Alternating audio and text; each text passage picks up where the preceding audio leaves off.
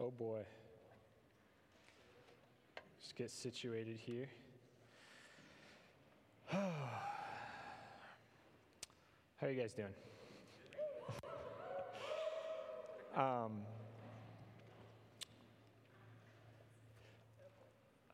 this is going to be a challenging day for me. Uh, my name's Kyle. Um,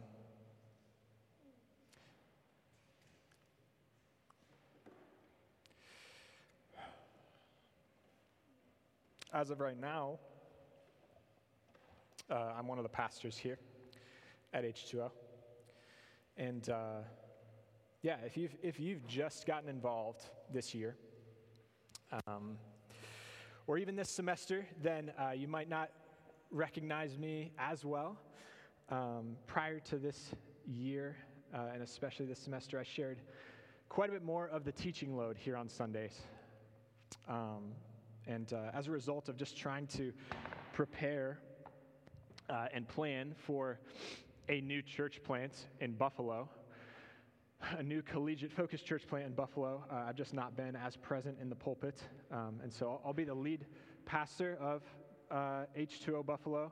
Uh, there's 10 of us that are going uh, on this plant, and we're moving this summer so that we can settle in, just prepare and get ready to kick things up uh, this fall. Um, do you think it would be better to grab one of the handhelds or no? Okay. I wasn't sure how echoey I was. So, uh, yeah, for me, today is going to be um, bittersweet. Uh, you'll forgive me if I get emotional multiple times during this message. Um, this is the only home church I've ever had since becoming a Christian. Um, and I've been on staff with this church for uh, almost 10 years. And so, as much as I'm excited about planting a new church and I'm excited to go and do what God has called us to do, um, it's with a lot of difficulty, you know, that I'm leading here. Um, today, I'm going to try to explain why we're going to Buffalo. Um, and, and I don't mean like the strategy of why we're going uh, or, or you know, why we picked Buffalo and all that kind of stuff. If you're curious about that, you can ask me later. But uh, I mean the ethic, the heart, you know, of why we're going. Um, and, and, we're going to really just dig into some truth in Scripture, and I think that that will help sort of illuminate uh, really the heart of why we're being sent out from this place. And so, um, I'm going to open us in prayer uh, one last time, and, uh, and then we'll dig in. God, um, Lord, you're so good to us. Lord, I am so grateful for how you've worked in my life and how you've changed my life. God, how you've invited me into your family.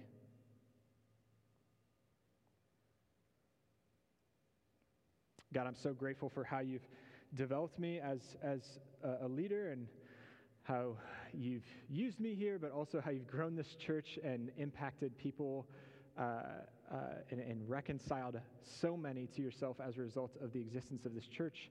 God, I'm so grateful that I've been able to be a part of it. And um, God, we just ask for more and more and more fruits uh, here on this campus. God, I love you. God, I'm so thankful for you, and uh, I pray this in your name. Amen. I'm going to take a couple steps back here in hopes that that helps with uh, a little bit of the feedback. Um, so we're going to be in uh, 2 Corinthians 5. And um, I'm going to start. I'm going to start actually where Paul finishes in 2 Corinthians 5, uh, because he explains all this stuff about different aspects of why he does what he does, why he's living the way that he's living. Uh, but then he kind of caps it off with the main idea. And uh, so, so, we're actually going to start with that, and then we'll work our way backwards uh, uh later on in the message. And so we're going to start in 2 Corinthians 5, verses 16 through 21. Uh, it says this. So from now on, we regard no one from a worldly point of view. Though we once regarded Christ in this way, we do so no longer. Therefore, if anyone is in Christ, the new creation has come. The old has gone, the new is here.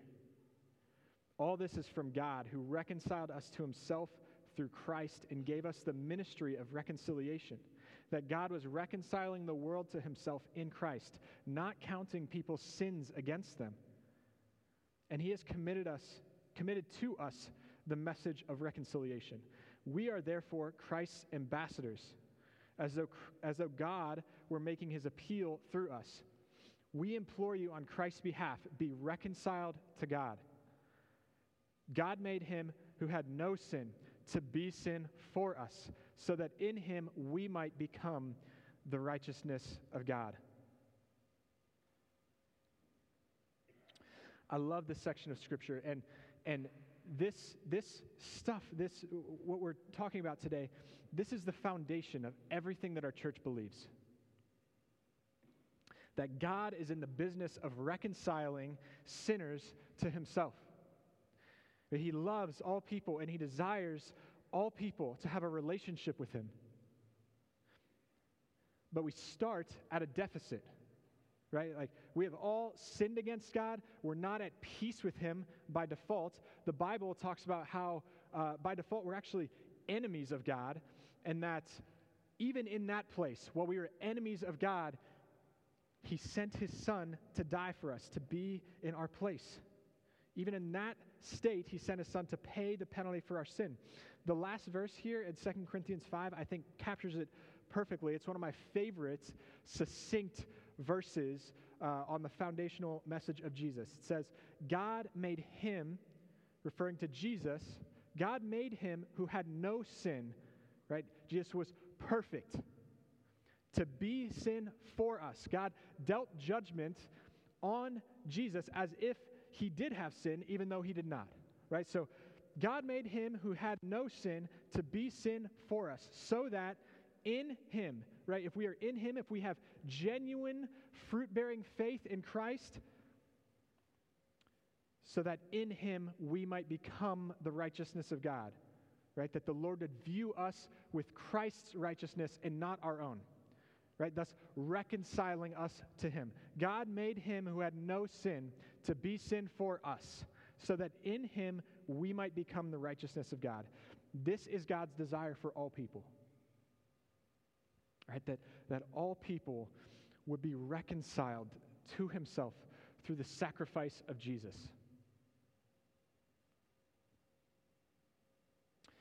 You know, I'm going to tell you a story about a student um, here at UC from a while ago. Uh, the year is 2008. Uh, and this 18 year old, scrawny, uh, probably malnourished, uh, kid moves into Siddall Hall, floor nine. And this young man, uh, you know, honestly came to college for probably the same reason most of you all did, right? Like, um, many of you probably have come to college just because it feels like that's sort of the expectation, right? You graduate, you go to college so you can get a good job and, and, and, uh, and move on, right? maybe you hope to have a good time along the way, right? There's this college experience that a lot of people really hope for. And honestly, you know, if you get a good job that you enjoy, bonus points, right? Like, that's great. Um, and so that first night, this college student, he got to UC, and a friend from high school invited him to a fraternity party. Uh, and he didn't know anyone else and honestly felt pretty alone, and so he went. Uh, he'd spend the rest of his freshman year pretty alone, pretty depressed, uh, he found most of his identity in the long distance romantic relationship that he was in. And here you see he didn't have many friends as a result of that relationship. The ones he did have usually would just invite him to parties on the weekends. From the outside, he looked like a pretty normal college kid, but in his heart, he was trying to find some kind of joy, some kind of happiness or purpose. And these pursuits that he was chasing after ultimately were like grasping at the wind, right? You'd, you'd, grab at something in hopes that it would really fulfill you, only to find out that it would not. things like romantic relationships, partying, friendships, like just hoping that people would like him, academics. The list goes on, but in reality, all of these just kind of a carousel of false promises. Eventually, when his romantic relationship ended of almost three years, he was pretty broken and defeated, right? He had felt like, man, all these things that I was chasing after failed me. And it was in that place that he heard the message about Jesus, that God wants to reconcile us to himself. And that that's what we were made for. We were made to walk with him, to know him, to have a relationship with him. And he placed his faith in Christ, and his life was forever changed. He began to love God deeply, and, and he began to care about the things that God cares about. And he just found this real treasure that he seemed to be looking for all along, even without knowing it. This story, especially the part before this young man knew, knew Jesus, is pretty common. There are lots of people around us, not just college students, that are, are seeking all sorts of things to fulfill them and, and give them life that could never do that. Seeking something to fulfill them. That young man, as you might have guessed, was me. Jesus changed my life 12 years ago, and I've never looked back. And without question, Jesus is the best thing that's ever happened to me. It's not even close.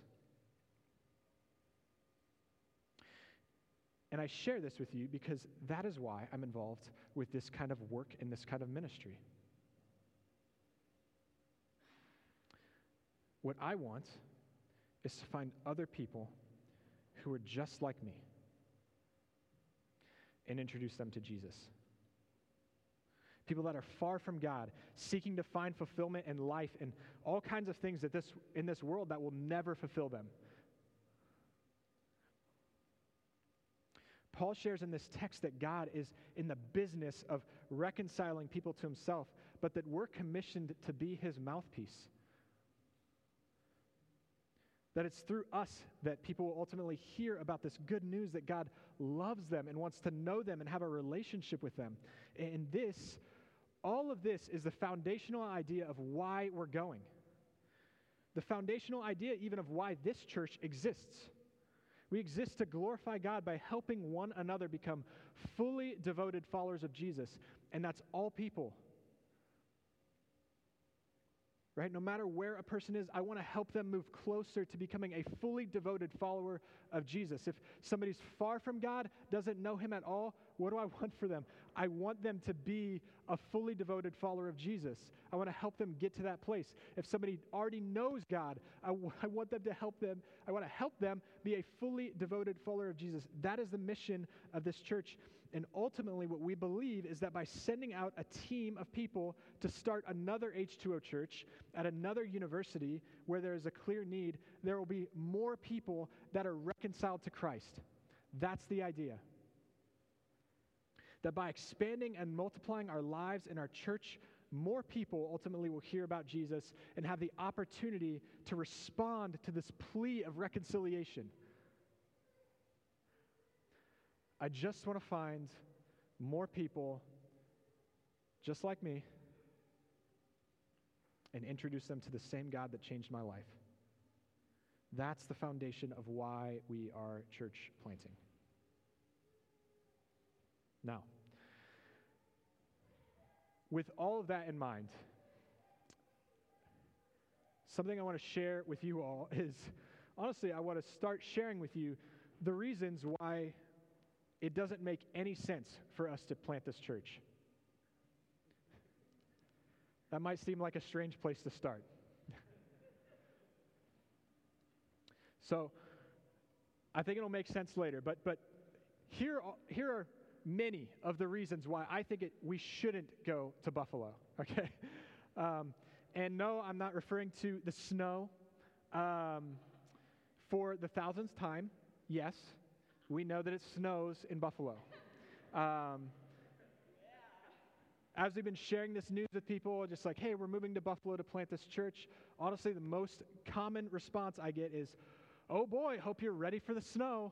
And it's like, yep, we know that it snows in Buffalo. Um, thank you. And that is not at all chief among the reasons why we should not go to Buffalo, okay? So, yes, we're aware. It snows a lot there. Um, but yeah, first and foremost, the, the, the best reason I have for not going to Buffalo is this this church. I love this church. I love this campus. I love being a part of this church. I've loved leading in this church. I got saved here at UC, and, and I saw my life change dramatically ever since then. Uh, I've, I've helped lead and develop this church nearly since its beginning. I was here at the first Sunday service that H2O has ever had. Like I said at the beginning, this is the only home church I've ever known. Leaving here is deeply painful for me. I've lived here in this city for the last 14 years. I love this city.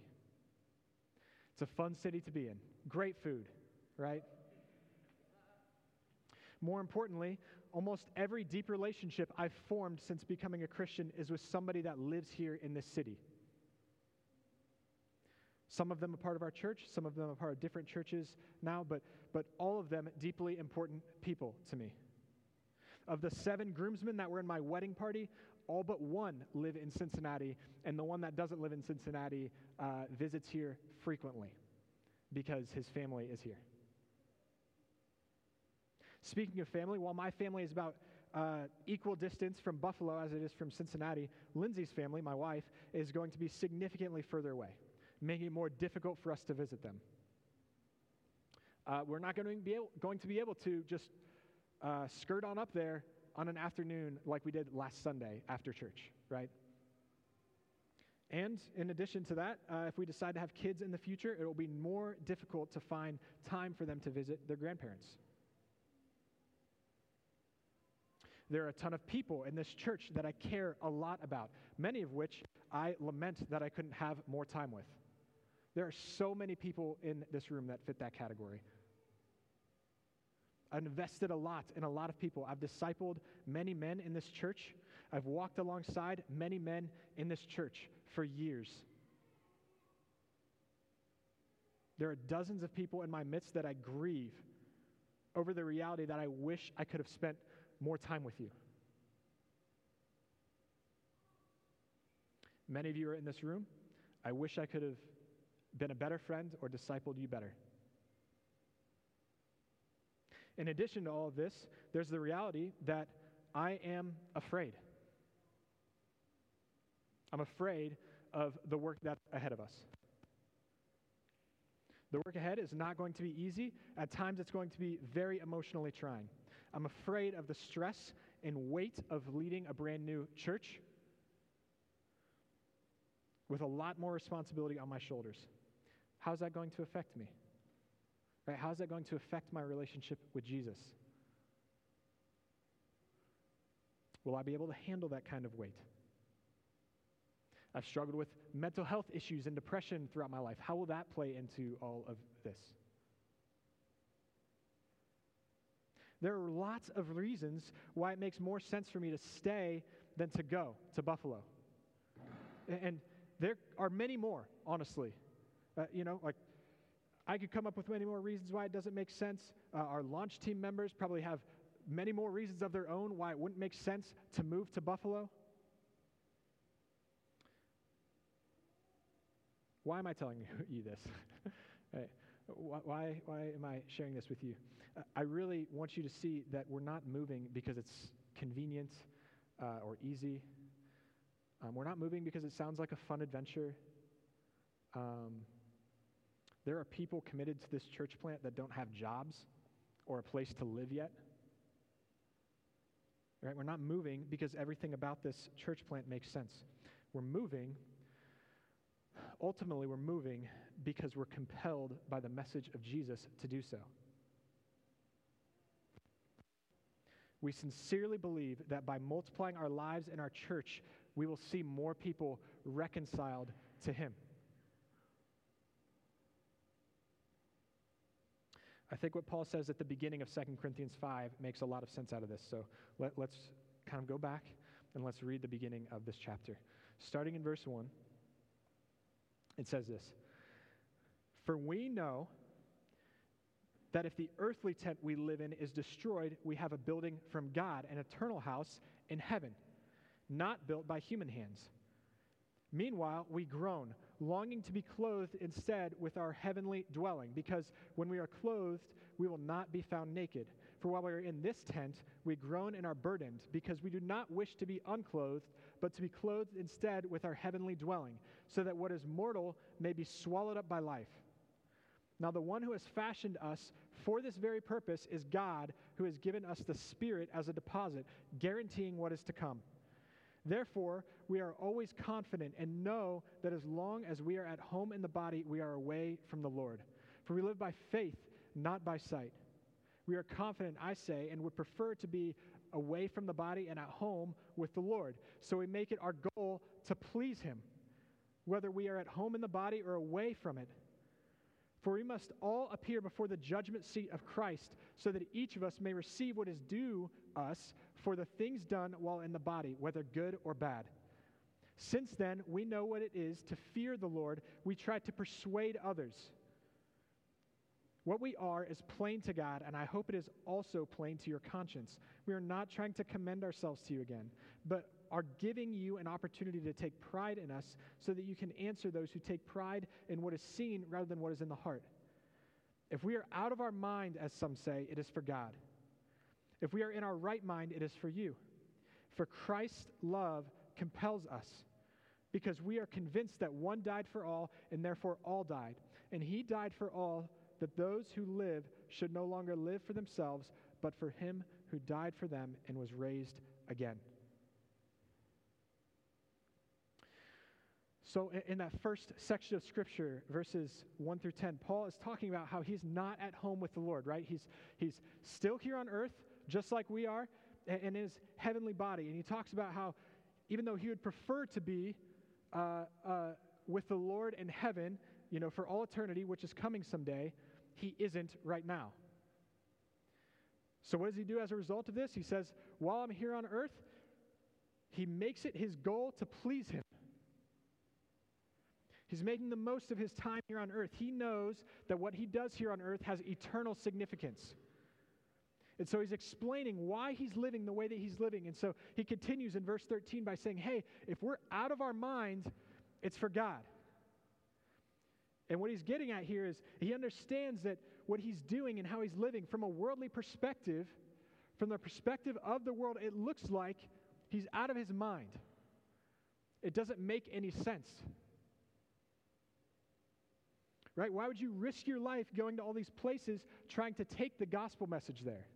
Right? Why would you pi- prioritize this work above anything else that the world prioritizes? Why would you do that? His answer Christ's love compels us. And that those who are in Christ and have this new life with Him should no longer live for themselves, but for Him but for him who died for us and rose again.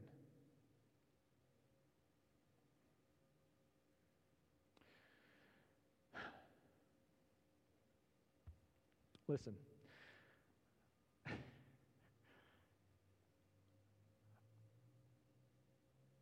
I, I don't want to leave here. Okay? I, I, I'm excited about planting a church in Buffalo, but I don't want to leave.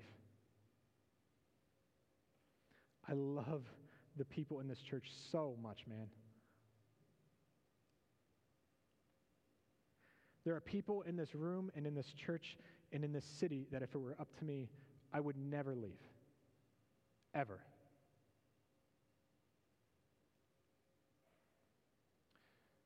It makes far more sense to me to, to live alongside some of my favorite people on the earth for the rest of my life. Makes far more sense to me to try and raise families with those people. It makes far more sense to live nearer to our own families. I would love to still be here, but listen. my life is not my own.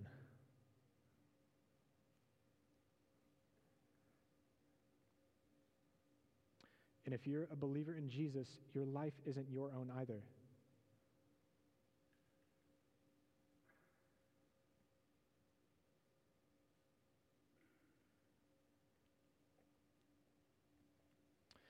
I desperately, desperately want our church to have a culture that sincerely believes that.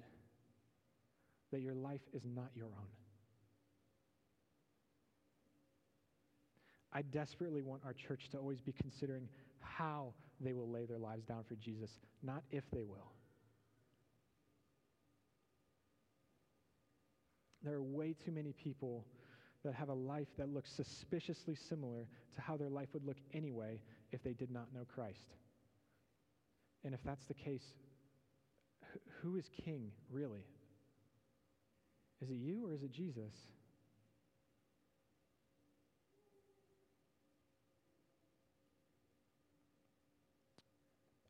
I, I want to be here. I, I don't want to leave, but I'm compelled by the love of Christ.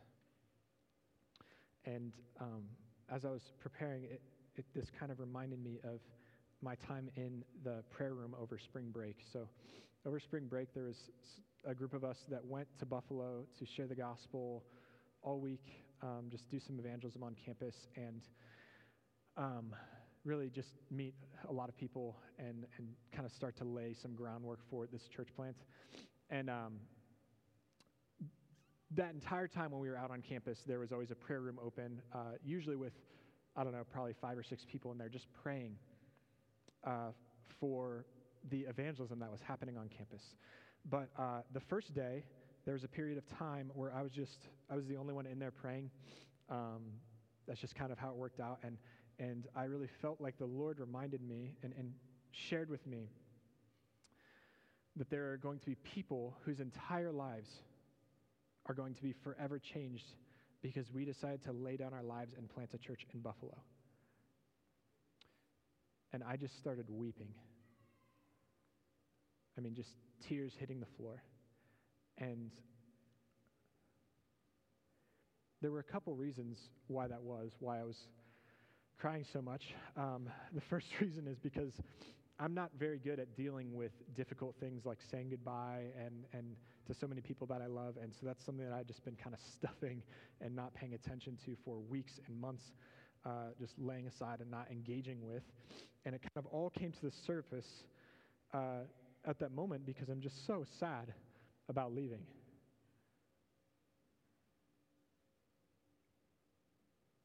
But at the same time, I was just so emotional because God was reminding me that it will be so, so worth it. That it is so worth it to die to myself that even one more person might have new life with Christ.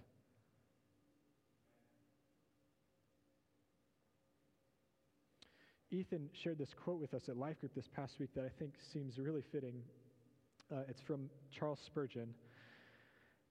He said this If there existed only one man or woman who did not love the Savior, and if that person lived among the wilds of Siberia, and if it were necessary that all the millions of believers on the face of the earth should journey there, and every one of them plead with him to come to Jesus before he could be converted, it would be well worth all the zeal, labor, and expense.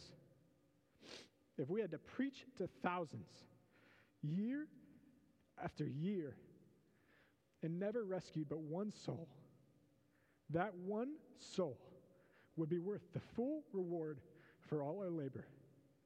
For a soul is of countless price.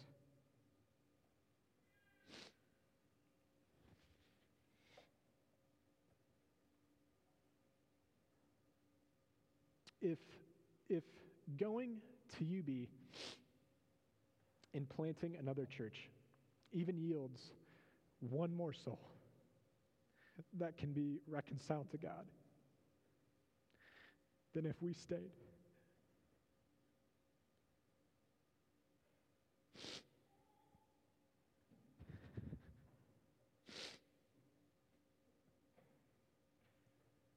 It would be worth all the heartache and difficulty and pain of leaving here.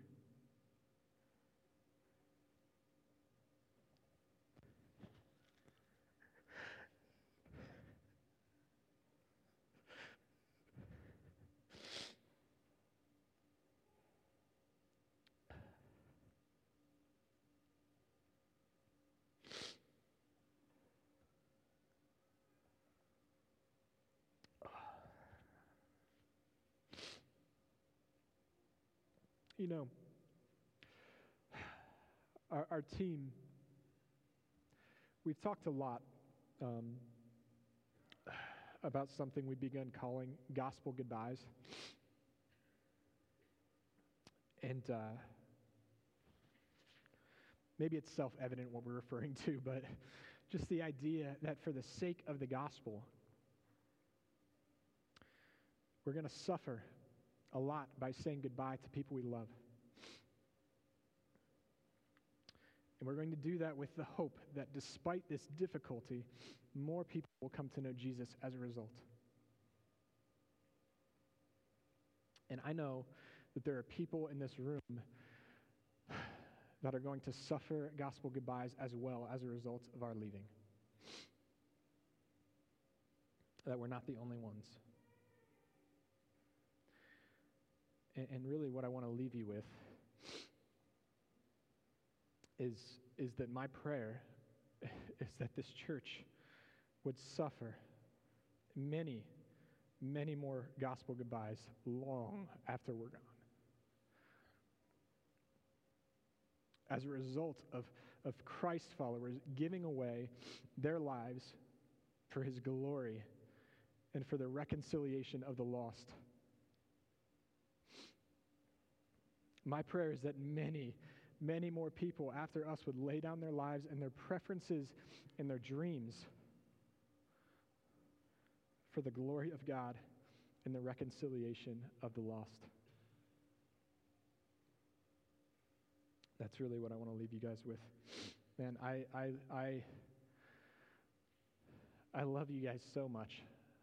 I mean, there are so many people in this room that I've not even gotten the privilege to get to know too well, but I'm so grateful for this church. I'm going to miss this church. I'm going to miss so many people in this room. And uh, I know I'll see some of you again eventually. It's not goodbye forever, um, but it is goodbye for now. And so um, let's, let's pray together and uh, let's worship Jesus together.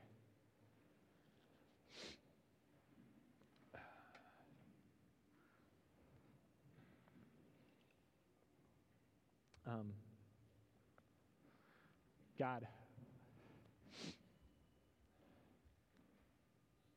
I'm so grateful to you. And I love you so much, God. And um, I'm grateful for the work that you've done in my life and done in so many people's lives in this church. Um, Jesus, thank you. God, thank you first and foremost that you're in the business of reconciling sinners to yourself, sinners just like me. And God, I I'm grateful that we get to participate in that work, in that mission. Jesus, we love you so much. Thank you for loving us first. And uh, we pray this in your name. Amen.